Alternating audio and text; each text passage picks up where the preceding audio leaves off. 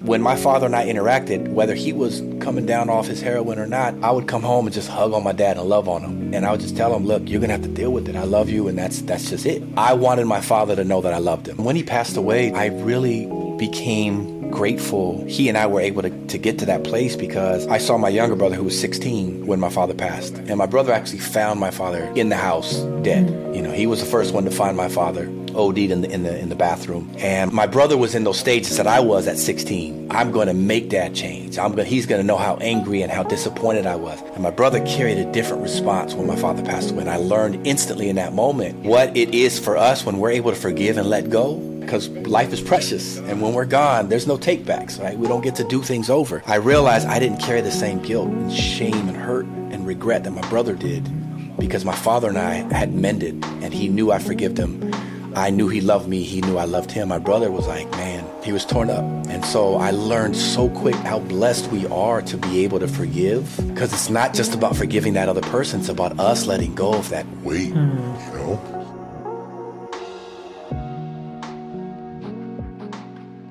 Welcome back, guys, to episode number 71 of Connection is Magic. This week we have an amazing episode. It's easily one of my favorite episodes yet. I'm joined by my good friend Selma. She's a guest co host this episode. Go check out her stuff on Spotify, Apple, all the stream platforms. It's called Safe Space. Incredible artist. Also joined by my friend David Hernandez. Amazing podcast called The Push Project. Go check that out. Also available on all stream platforms. This episode, we get into what got us all on the path to growing and developing spiritually, what it was like growing up with active addiction in the household, being in the awkward middle of outgrowing an older version of ourselves, but the cement not drying on that new version of ourselves and navigating that awkwardness in the middle. Also, the ups and downs of working in the music industry, per usual. Hope you guys enjoy this episode as much as I did. Here we go. Welcome, everybody, to Connection is Magic. I'm your host, Samson Schulman a former music executive turned podcaster and coach.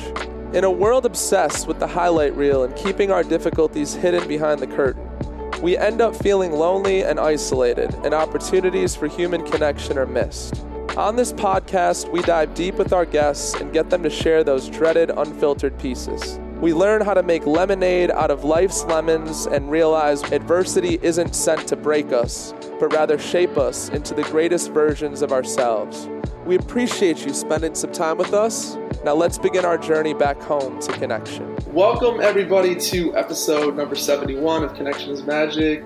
What's up, Selma? Thank you for showing up as a guest co-host here. Thank you for having me. Happy to be here. And we have my man David Hernandez, who is also a fellow podcaster in the building today. The Push Project. Go check that out on all the streaming platforms. Thank you. Amazing podcast. Trying to help people heal. That's right. What got you into first doing work on yourself, inner exploration? Just jumping right in, it started with surviving trauma as a kid. My mind always going about somebody come help me or me knowing that I could identify with other hurting kids. And that just stayed with me my whole life, like always wanting to help people, knowing that I could identify with other people that were hurting. As I grew up, of course, we keep meeting people that are going through similar challenges, and that just gave me more opportunities to kind of connect with other people, you know, help other people grow, learn about myself, constantly learning about myself and doing that personal inventory of how I can be better. And if there's ways that I can communicate, connect with other people better than I have been, then I'm going to continue to look for those kind of things. Life, essentially, you know, is what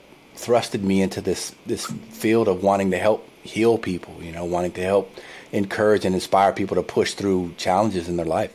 And that's why you called your podcast that, right? I noticed you dropped it. Push Project. That's yeah. right. I always feel like yeah. the way out is through. Isn't it crazy though how scared we get sometimes to just go straight through the thing? It hurts. That's probably why it hurts. You know, we don't we don't want to hurt anymore as a yeah. survival mechanism. Yeah. You can't ignore every step of the way. It's just an irritant. It's like, man, what is this? I can't I can't keep going this way, you know. So we stop and we try exactly. to exactly. Something you and I have in common is we didn't have the the cookie cutter father thing. My father was a drug addict and an alcoholic. My mom and my dad got together at a very young age in high school. Pregnant with me, my mom was 18, my father was 19. So we're just babies having a child and they're still trying to figure out their life with their dysfunction. My father comes from a line of addicts on his side of the family, alcohol and drugs. And then my mother on her side, there was drug and, and gambling addiction. So, you know, you have these two young people with their baggage coming together and it's just, you know, a stew, essentially. A lot of frustration, a lot of disappointment, moments where you don't feel mm. safe. Police are coming to the house looking for your dad, you know, stuff like that. And then my father was my father was physically abusive to me um, all the way up until my, my 12th grade year in high school. You know, and so I endured a lot of that. He passed away when I was 24 of an overdose to heroin. And when that day happened, it wasn't a surprise. I think we kind of were expecting him to die because of his addiction, but it was just a shock that that day had finally arrived. Mm-hmm. I was grown, I was a young adult, I was just finished in college, a couple years out, and um, I got the call. My mom, you know, was bawling and she was like, "Hey, pops, he's gone." And so, you know, that that began another chapter. But essentially, that's kind of what all of that reflection of what our childhood was, pushing and, and, and fighting through all of these challenges as a kid, trying to figure out who we are in this world, just kind of culminates. It, it, it shaped who I who I am, you know. And we connected on that as well with the addiction portion, and, and there was there was you know use. Um, you know, and, and then you lost your father as well, man. And so it's a, it's a it's a it's a club that you know I wouldn't wish on anybody, but once we're a part of it, it's like man, it never leaves you. You know. Mm-hmm. Yeah. yeah. Thank you, David. Before he passed, like, were you kind of already in this self exploration, as Samson put it before, or did his passing kind of help thrust you into, into this work? I mean, I was already exploring and learning and growing. And, and, you know, honestly, faith for me was huge. I'm from San Diego originally, and I went to UCLA, only the second person in my family to ever go to college, uh-huh. right? So it was huge. I, I, felt a lot of responsibility to, to, to, finish. And so as I was away from home and I'm growing up and, and I'm getting closer to graduating, yeah, I was absolutely growing. I was looking at myself and I was reflecting back on the way that even I had been interacting with my father. Because children in families of addiction, you know, the parent, like the kid gets so fixed on forcing that uh, addicted parent to change. I was that kid. I was the oldest of three. I'm getting to senior year, and I just knew I could make my dad change. But at 16, I think was kind of when the pop happened, where I told my dad, I hate you, and I wish you were dead. Because that was the best way I could try to hurt my dad's feelings for what he had caused me and my mom and, you know, my siblings. I had already started, once I moved away, to to forgive my father and to realize that the way that I had been approaching that was not the right way. If my father was going to be sober and change his life, I wanted my dad to do it because he knew his kids mm. loved him and he, and they weren't like just judging him. And so by 21, I had completely shifted the way that I even spoke to my father because I realized for me, I, could, I didn't want to carry that anger and that, that rage and that exactly. hurt any right. longer by 21, 22, 23, when my father and I interacted, whether he was coming down off his heroin or not, I would come home and just hug on my dad and love on him. And, you know what I mean? And I would just tell him, look, you're gonna have to deal with it. I love you, and that's that's just it. I wanted my father to know that I loved him. That's incredible um, that you got that at that age, David. You know what I'm saying? It feels like you should be twice that age by the time you get that level of wisdom. You know I mean? Like, wow. When he passed away, too, I really became grateful he and I were able to, to get to that place because I saw my younger brother who was 16 when my father passed. And my brother actually found my father in the house dead. Mm-hmm. You know, he was the first one to find my father OD'd in the in the in the bathroom. And my father was in my brother was in those stages that I was at 16. I'm going to make dad change. I'm going he's going to know how angry and how disappointed I was. And my brother carried a different response when my father passed away. And I learned instantly in that moment what it is for us when we're able to forgive and let go because life is precious and when we're gone there's no takebacks right? We don't get to do things over. I realized i didn't carry the same guilt and shame and hurt and regret that my brother did because my father and i had mended and he knew i forgave him. I knew he loved me. He knew i loved him. My brother was like man he was torn up and so I learned so quick, man, what it is and, and how blessed we are to be able to forgive. Because it's not just about forgiving that other person, it's about us letting go of that weight. Mm. You know? You know, I, am sorry to go there, like dive in deep, man. No, this is what we do. yeah, I was gonna say yeah. you're in the right place. yeah. It's hard for people to talk about these things sometimes. But yet there's like I feel like a thirst for it right now. That's so beautiful that that's what you took away. To come back and think okay, I'm going to love on this person harder. Given the circumstances, it seems so black and white. You know, you're you're a kid. Mm. You know, and here you are Yeah. trying to present as the parent on one hand, you have your own needs as a child. It seems like pretty black and white from the outside, and yet you still had all this love in your heart. The fact that you found your way back to that at such a young age, like Samson said, that's incredible. And I feel like that's the un- unconditional love that we all hear about but don't know how to practice. And the fact that you found your way into that is really, really incredible. I received that. And it has changed even the way that I began to interact. Been working with broken families, foster youth, probation youth, and their parents, their caregivers for 21 years now. And time and time again, I have an, an opportunity, yet another opportunity to help another young person who I still see a, a, a piece of me in. Any of us that have survived that trauma of any kind, you know you can connect with others that are going through it now or that have gone through it. You just know, you know, like we've lost a father. Hmm. We know, like, we don't even have to say a word. It's just like, So it's like finding that English speaking person in a foreign country, man, when you're able to connect with somebody, yeah, some of this stuff, Yeah. man. It's like, oh man, I've been wanting to connect at that level. I want to ask, you're a father now. Right when your child arrived into the world, how present on your mental was, man, I I get to do this right. Yeah, I'm so in love with that little girl. I had my first child at 42 years old. So I have lived and I've already been through so many things and got, acquired so much wisdom that I had been thinking about it for a long time already. The lessons that I want to teach my child, the fears, the baggage of my own that I don't want to pass on to my daughter. Like I want to be the end of that drama and the pain and the trauma, all of that that happened for me. I don't want to pass that on. Like I have the I can be the gatekeeper of that. You know what I'm saying? And at the same time, trying to be mindful of not passing on mm. fears that we have or even listen, we're human, right? At the point of, that we are in our life, there are things we look back and we're like, "Man, I wish I could have done that. I wish I would have done better." And we can carry those things on with us.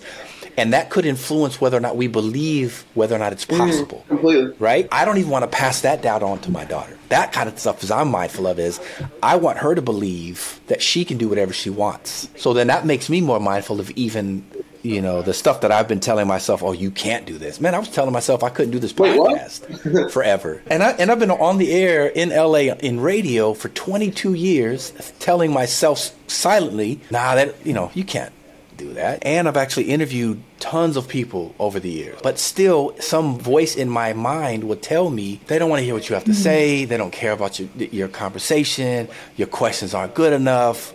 You know, people aren't going to want to sit down and have dialogue with you and all these things.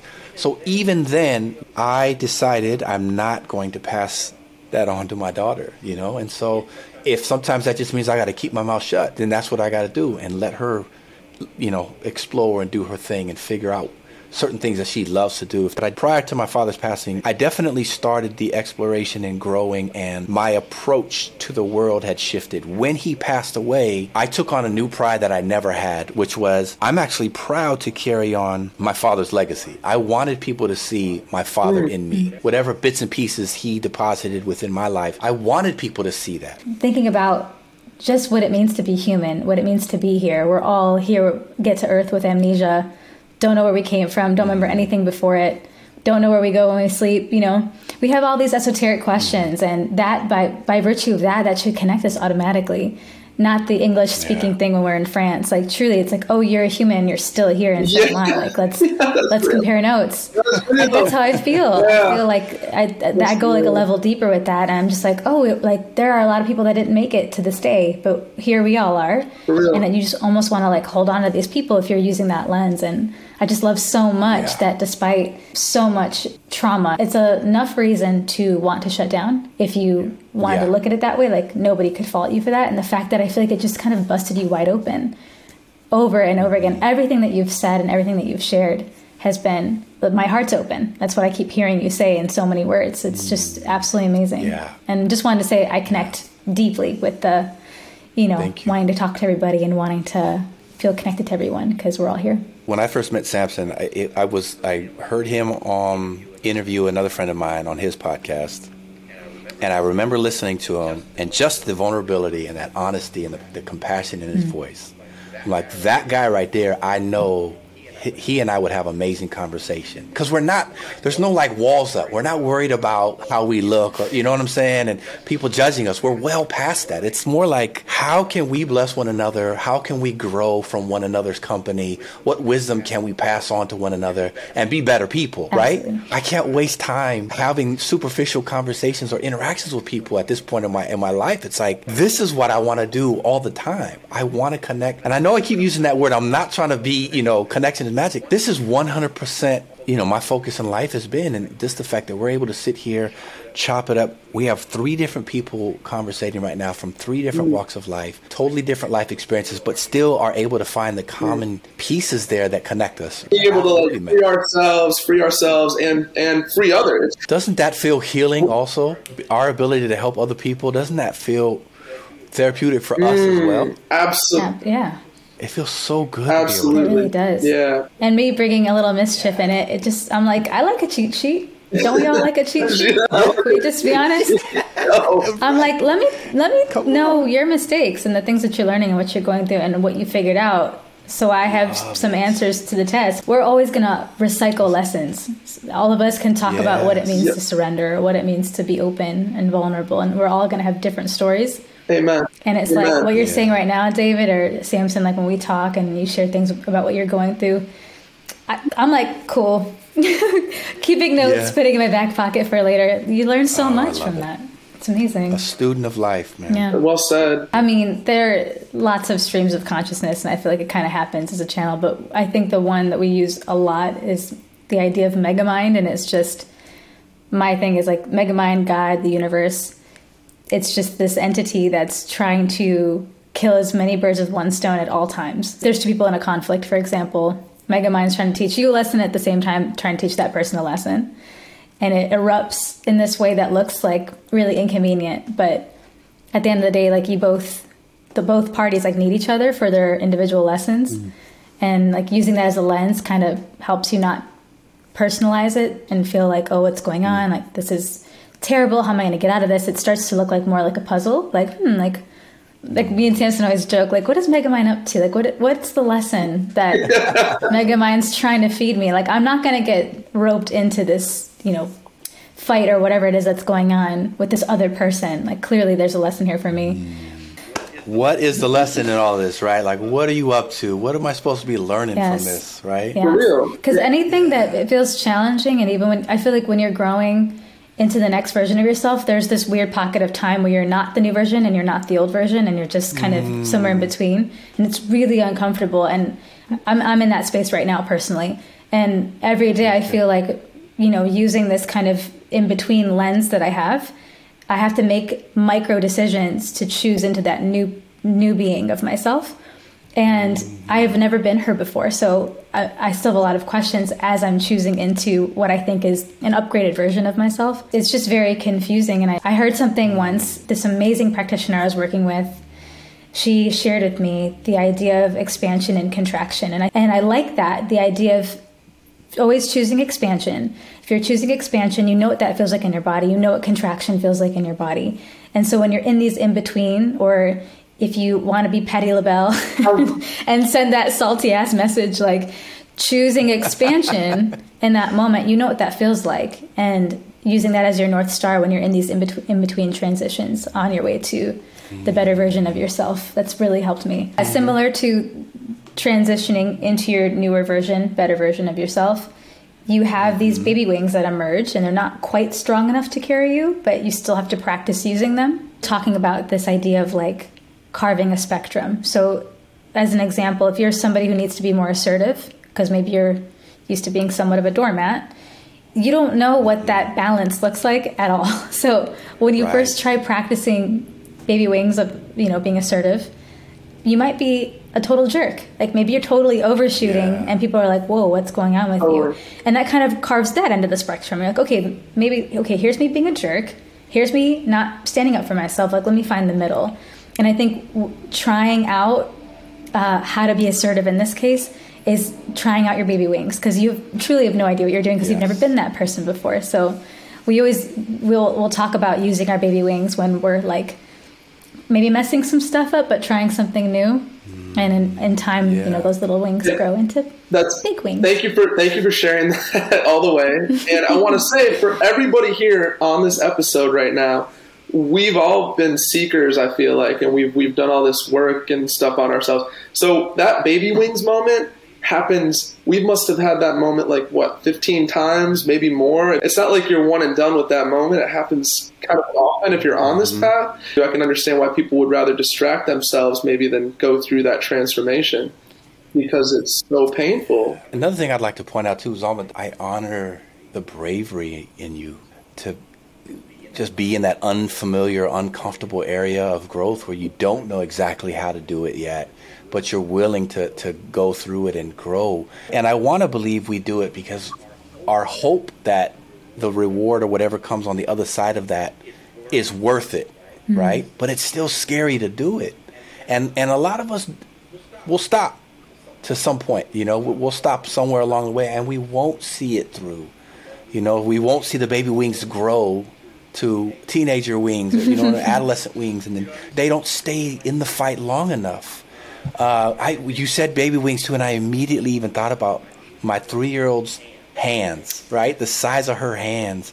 And she wants to hold her water bottle and her and her spoon and her teddy bear. you get what I'm saying? But she can't get it all because her hands are small. But she doesn't see it like this. She's just not aware of what limitations are there. She just knows she wants all these things. Whereas, you know, my hands can grab all that stuff and go because we've just lived through it. We've grown through whatever life brought us. Now we're in a place where we can do these things. When, you know, seeing this three year old is a reminder of those times where we were much more vulnerable and the world was was new and scary and you know so many things were about safety and pushing through our own doubts and and frustrations of you're like you're in that transitional phase right now in some areas of your life and it can be scary i want to encourage you to keep on pushing because that growth and the lessons learned and you know who you are afterwards is gonna make you so happy that you did it. I'm like I was like closing my eyes, like taking in what you're saying because mm-hmm. I'm somebody that processes things maybe too quickly. I'm looking out into the future of my life and I'm it's blank and it's not blank because I don't have any hope. It's well, I mean the way things went down, it had looked nothing like I thought. And I'm I'm just old enough and somewhat wiser enough to know that I just don't know. That goes back and, to Megamind, right? Something yeah, it, it, definitely does. But um, but I but saying that to break bread, but also wondering if you've ever been that in that space, um, David or Samson.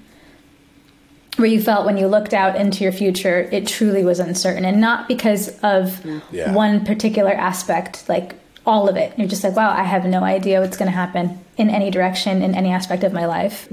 Near, near death, bankruptcy, leaving a 12 year career, like I, at once, you know, I was, I was there. So you just throw your hands up and you're like, I surrender. Yeah. And the cool thing I heard is, you know, transformation begins with surrender. We either change by design or we change by disaster.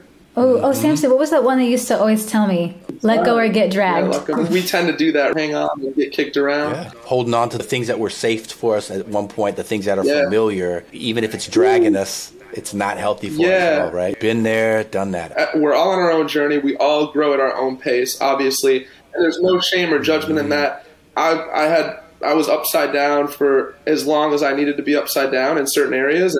I'm upside down in other areas that I'm still growing and figuring out. But in the areas that I grew and figured out, let's just say, there's somebody who hasn't figured out those areas, right? It's having grace and having appreciation that they haven't figured out those areas yet. You feel me? Samson, turn this back on you real quick. Don't you feel a level of excitement or like a deep motivation to help others because you've gone through things? I mean, that's the impression I get from you is that your lessons, the lessons that you've learned, the journey that you're on right now, and that healing that you've done up to this point, there's something about it that makes you want to share that with people. I mean, connection is magic. The the root of the podcast, right. yes, is based in that. Yes, it's a macro idea, and yes, yeah. like if you're tuning in from like Canada, if you're tuning in from wherever, like wherever, but it's macro. But then the day to day, the the being at the cashier at the store, you know, in Santa Monica and like encountering somebody that's like a total jerk or whatever it is, you know, just having more Yeah. grace at the micro level. The young woman that you had on as your guest, Felicia Latour, which is how I discovered yes. your podcast. Just at a random dinner. Yep. Okay, so and you just were talking to people and you met people because this is who you are, this is what you do. My impression of you is that you're looking for opportunities to connect with people on a micro Yeah, yeah, level actually, too, yeah. right?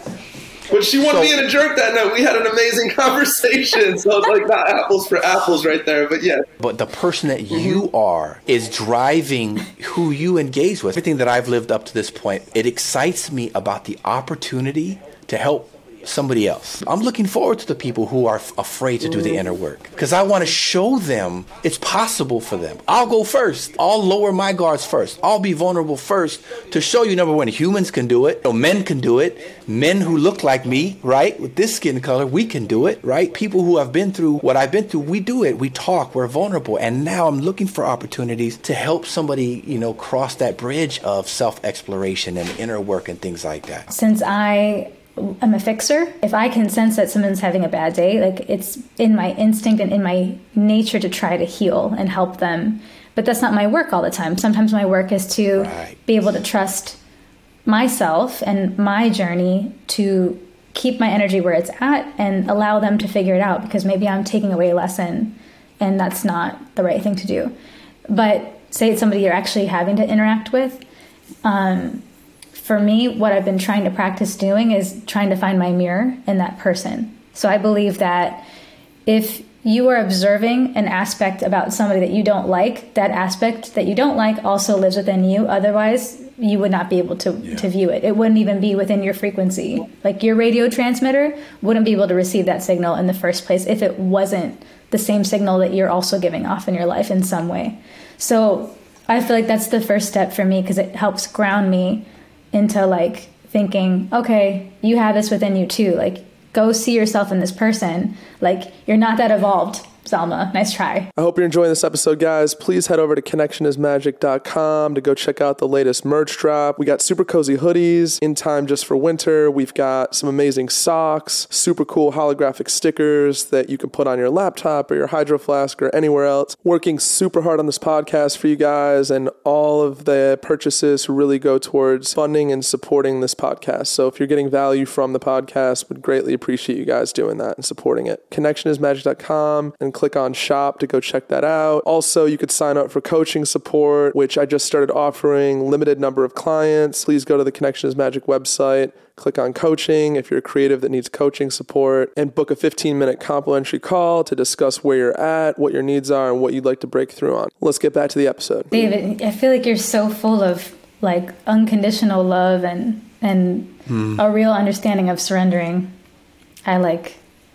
I want to be more. Not like by you. choice sometimes, though. You know, Samson, that quote you mentioned earlier about we can learn by by what was design it? or What was it? disaster. Yes, So good. disaster. Let's put a let's put an emphasis on the disaster part. You know what I mean? There are lessons that I learned. I wasn't trying to learn. I wasn't trying to be divorced. I wasn't trying to be left by a wife. I don't know if I shared this before, but you know, I used to be a foster parent, a teenage young man who I used to work with as a counselor, and I worked with him for three and a half years.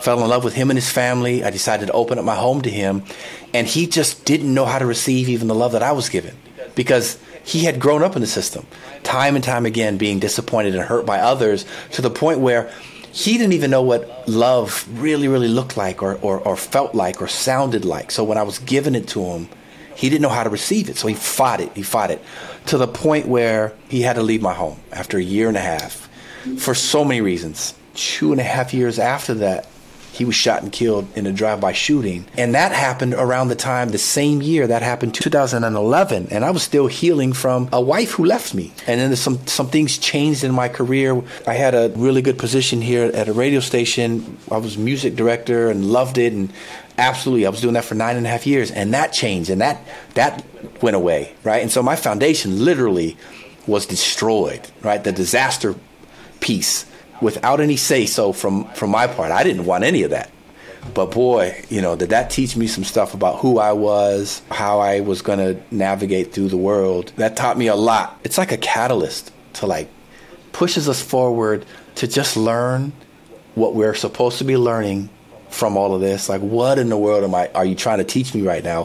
What am I supposed to be getting from this? Not just why am I going through this, but all right, you got my attention. What am I supposed to be learning? Mm-hmm in this moment, in this space, and then making that decision of I got to be better somehow after this. I got to learn something that's to help me be better after this. It purifies you in the fire, bro. Purified in the fire. Yeah. You get to hopefully hold space for others who may be in a similar place, man. And that becomes that becomes a gift mm-hmm. because it's like we didn't give up. We've all been in some dark ass places and we didn't give up. And I'm like, man, maybe somebody going through somebody going through the darkest chapter, man. Maybe they're about to give up, and it's like, man, if you see that light yeah. in that one person's life, it makes it all worth it. Samson or, or Zama, do you remember a time in your life where you were looking for that person that, like, man, I just need somebody to like come and let me lean on them a little bit, you know, or that person that planted some seed in you that gave you hope that you still hold on to today. Maybe somebody said something to us and we're like, man, I, I really am glad that they said that. I asked that because I think it's really important that we have those and mm-hmm. that as we get older that we are that for other people. I mean, Samson, when you talked about people who, other people who are probably going through dark times right now, I thought about that now that that's what we're trying to be, the three of us, it sounds like. Well, honestly, man, my uncle who just passed. Thank yeah, you. Sorry about that. Appreciate that. Yeah. I was out of control, lost my dad, no surprise. I was like hanging out with the wrong crowd. I got arrested at 14 years old. And like he just saw where my mm. life was going, dude. And, and he, he opened up his home to me and uh, took me in and who knows what he saved me from, right? That's the crazy thing. I just know I was not in the right frame of mind, right? So yeah, mm-hmm. thank God for him, man. You know, thank God. And he did it. What's crazy is he did yeah. it twice. When I shared earlier about my whole life crashing, near death, loss of career, all these things, and stayed with him for about five months or so. It allowed me to reset and, and figure out which way was up from down.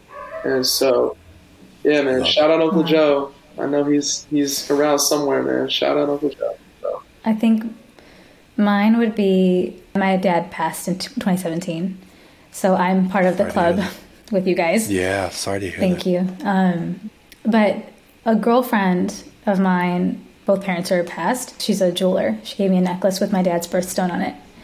And man, she said, she gives me the necklace. Of course, I'm, you know, I'm crying and I'm thanking her. And she said, you know, your life is going to feel different from now on, but that's okay. Wow. And I didn't like I was still in the thick of it, so I didn't really know what that meant. I was kind of mm. still in that phase where at least for me it felt like it wasn't real, you know? Like yeah. all we you know, we done the funeral and the memorial service and all these things, but even still I was like, what just happened, you know? When she said that, I, I knew something special had just been said to me. I just didn't understand like what that fully meant. And I found throughout yeah. my grieving process, even to this day, is five year um, anniversary since his passing just was on Sunday and was super emotional this go for for whatever reasons why we all know grief is not linear and i still find myself thinking of that that sentence mm. that it's so true it's like i, I definitely yeah. changed there was it was such a little thing that she said that yeah. encapsulated but such a huge. big feeling you guys feel what she's talking about in that right Absolutely. I mean, I got emotional even hearing you say it, thinking about my father because, good Lord, was it 21, 22 years or so since he passed? It still rings true that life has never been the same. I think about him all the time. You're always going to think about, if Samson probably knows this too, there's just so many huge life events where you would like, I'd love for my father to share this. Mm-hmm. And the, the fact is that he won't be here in the flesh to, to, to see these things in our lives, but it just absolutely rings true for me as well. So, one interesting thing that I know about the both of you that you guys share in common. David was in radio. You were wanting mm-hmm. to have like deeper conversations, and then the relatability for Selma is she's a music artist, an amazing music artist, singer, producer, all that, and she is unique. She's doing cool, cool shit. Forgive my language. And so she's had experiences in the past where people have tried to put her in a lane that wasn't truly her most authentic self. So I wanted you guys to dialogue. To me, those experiences are semi-relatable. There is there is uh, the pressure to entertain in radio. Oh, it's not always the popular move to make people think and get too deep. In in radio they say music is the star.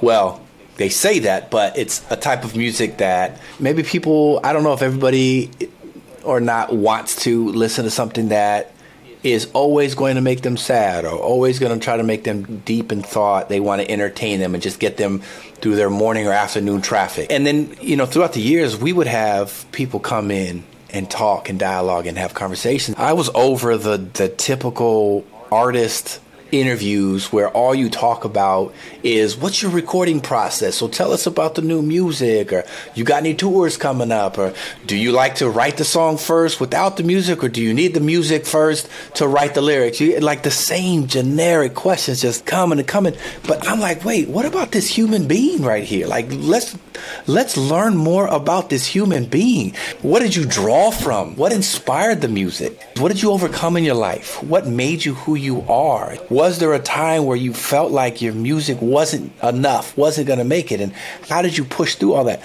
They just weren't asking those kind of questions, you know? And I realized that in that, I needed to create a space where I could ask those questions of people. That's one of the driving forces that fueled me finally just saying, look, man, I got to.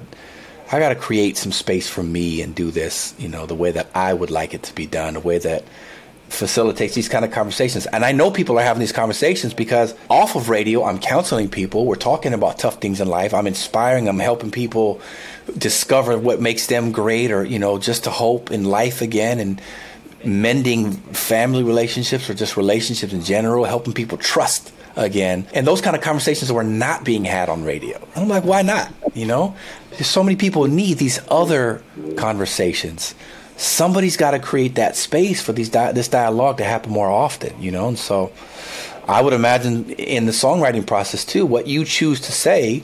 Matter of fact, my first wife was a recording artist.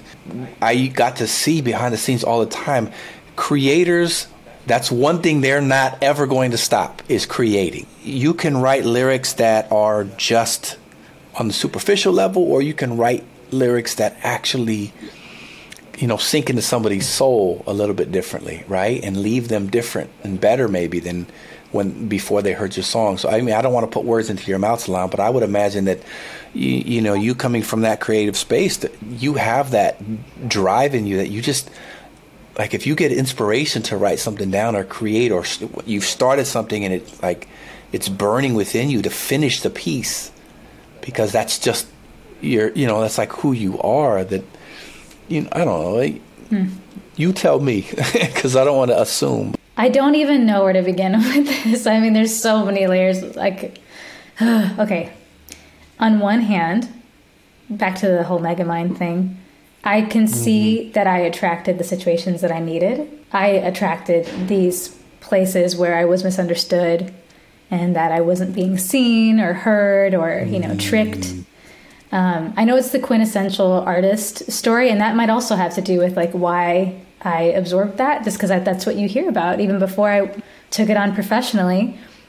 You know, all those VH1 behind the scenes stories that when I was even 10 years old. So I've been inheriting this artist narrative, this artist struggle mm. is going to get screwed over narrative mm. for the longest. So Mm-hmm. Could be a bit of that, and it could be a bit of just my own personal wound. I have an abandonment wound. I have a fear of abandonment for sure. I have a fear of the, the other shoe dropping at some point. That's been a story throughout my life. Things seem safe, mm-hmm. and then suddenly they're not. So that's my disclaimer before you get into this yeah. all the way. Like, I, I, I see how I created this first and foremost. Back to the idea of connection. I believe connection belongs everywhere. And the issue that I've seen in the music industry, at least for, with my journey, is I'm a very unconventional person, and, I, and I'm not the first, and I know I won't be the last. But for some reason, there's this weird thing that happens when you do business where mm. we all take on that it's just business mentality. And I don't agree with mm-hmm. that because I still think connection belongs in business. I believe that business is very spiritual. Mm-hmm. You have emotional, vibrational beings conducting. Mm-hmm this weird thing called business, as they've coined the okay. word. And yet, right. for some reason, emotions aren't allowed in business. It just doesn't make sense. Like, oh, no. Based off of what has happened to you in the past and how you received those experiences and the trauma you received from it, you're gonna curtail your contract to say or not say certain things. So it, it never made sense to me that I couldn't show up as emotionally um, as I always was and am still. The people that were seeking me out, the behind the scenes people, like what they were seeking me out for was the essence of all of us. It's my emotions and it's the way that I'm being introspective and how I'm making this music. And yet it felt like that was the thing they wanted to extract away from me so that we could do business. So, mm-hmm. and there's this thing that I, I really do feel like artists are totally glorified, but not supported in the mental health space. I think that conversation has just scratched the surface now. But for as long as I've been in this, um, which feels like a long time, it it was never that way. It was like cool, cool, cool. Do what you, keep doing that thing that you're doing, but also can you hurry up?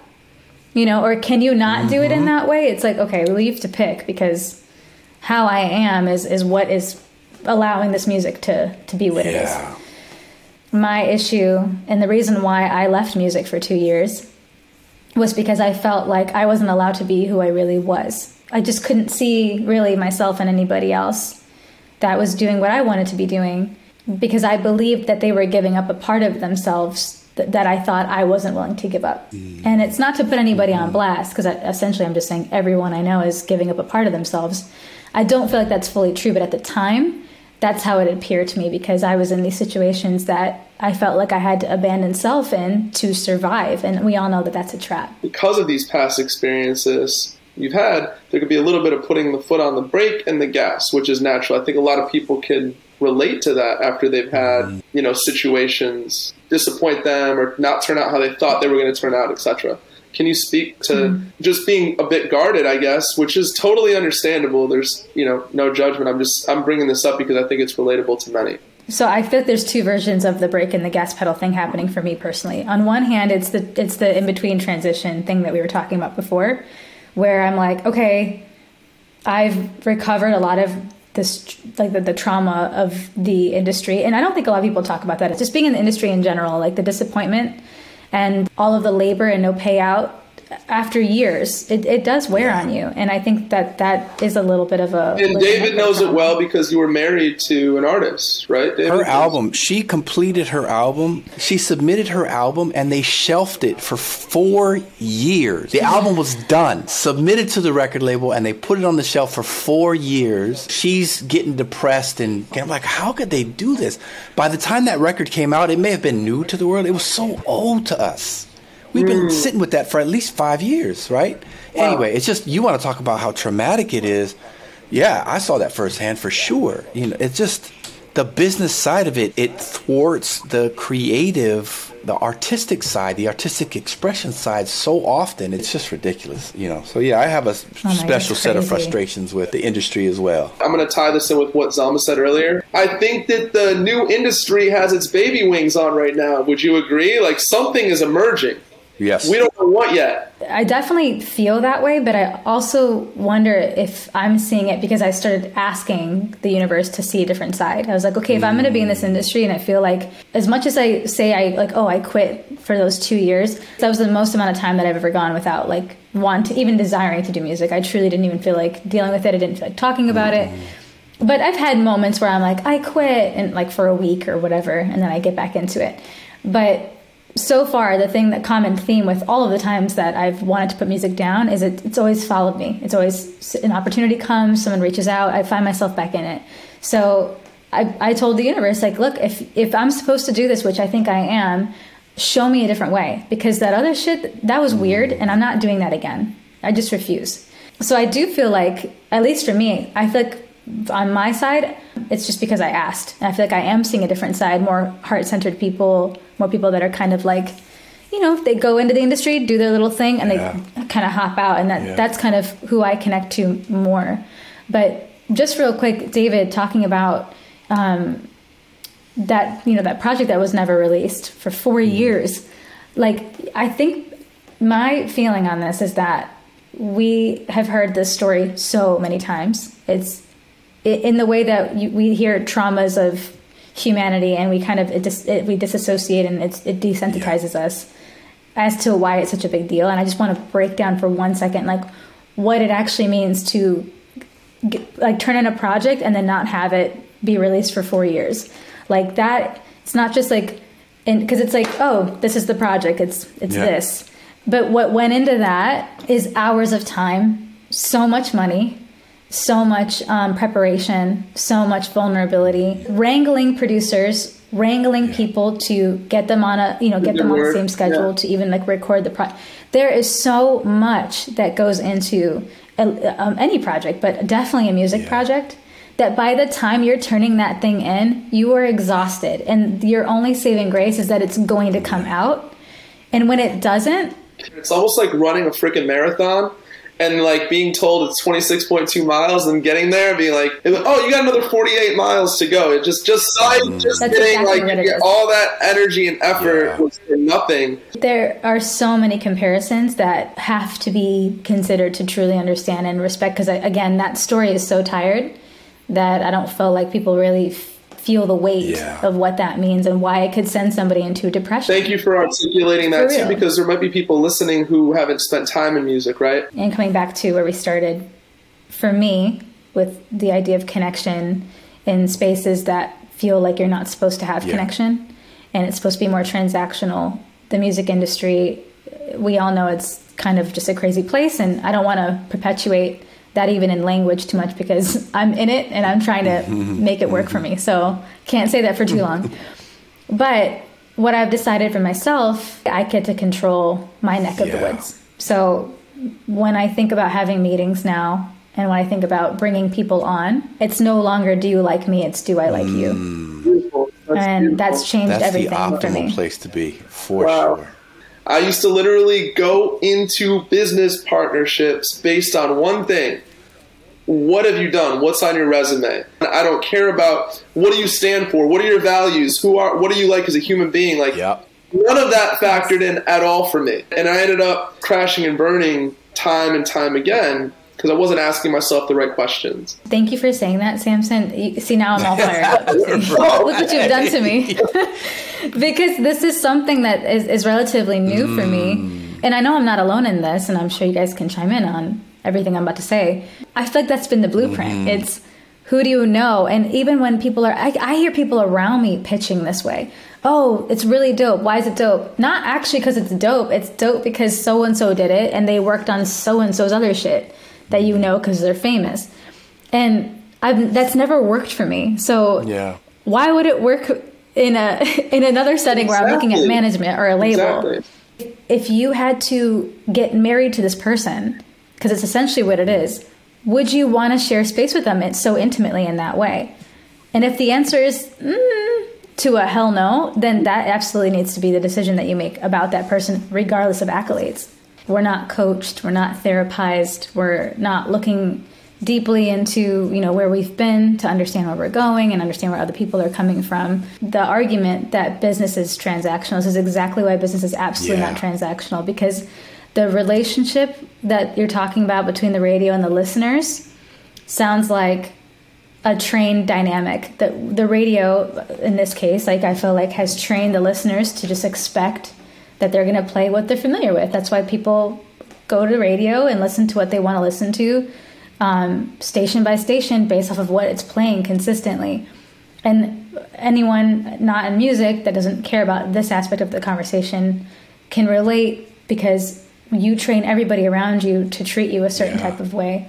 And if you can't figure that out like on a micro level we it's impossible to try to figure it out in these giant systems that we've built. Rollout plans and releases feel like fast fashion. From what i've seen it just feels like very seasonal get it out do this and, and that's that just doesn't work for me. So i've had to accept that i'm the kind of artist that i really care about my relationships.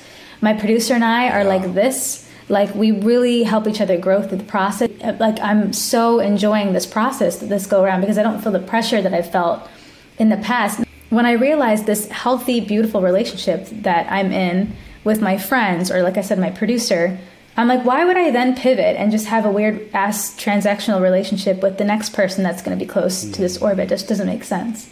So like i really want that deep connection so that when we're in a meeting together and we're trying to figure out how to release this music Yeah. or whatever it is that you feel like you have a sense of who I am and you're going to be pitching with the correct like idea of me. So I think it's a worthy fight in all of your spaces to find connection, to fight for connection, and to try to disarm people for connection in that moment.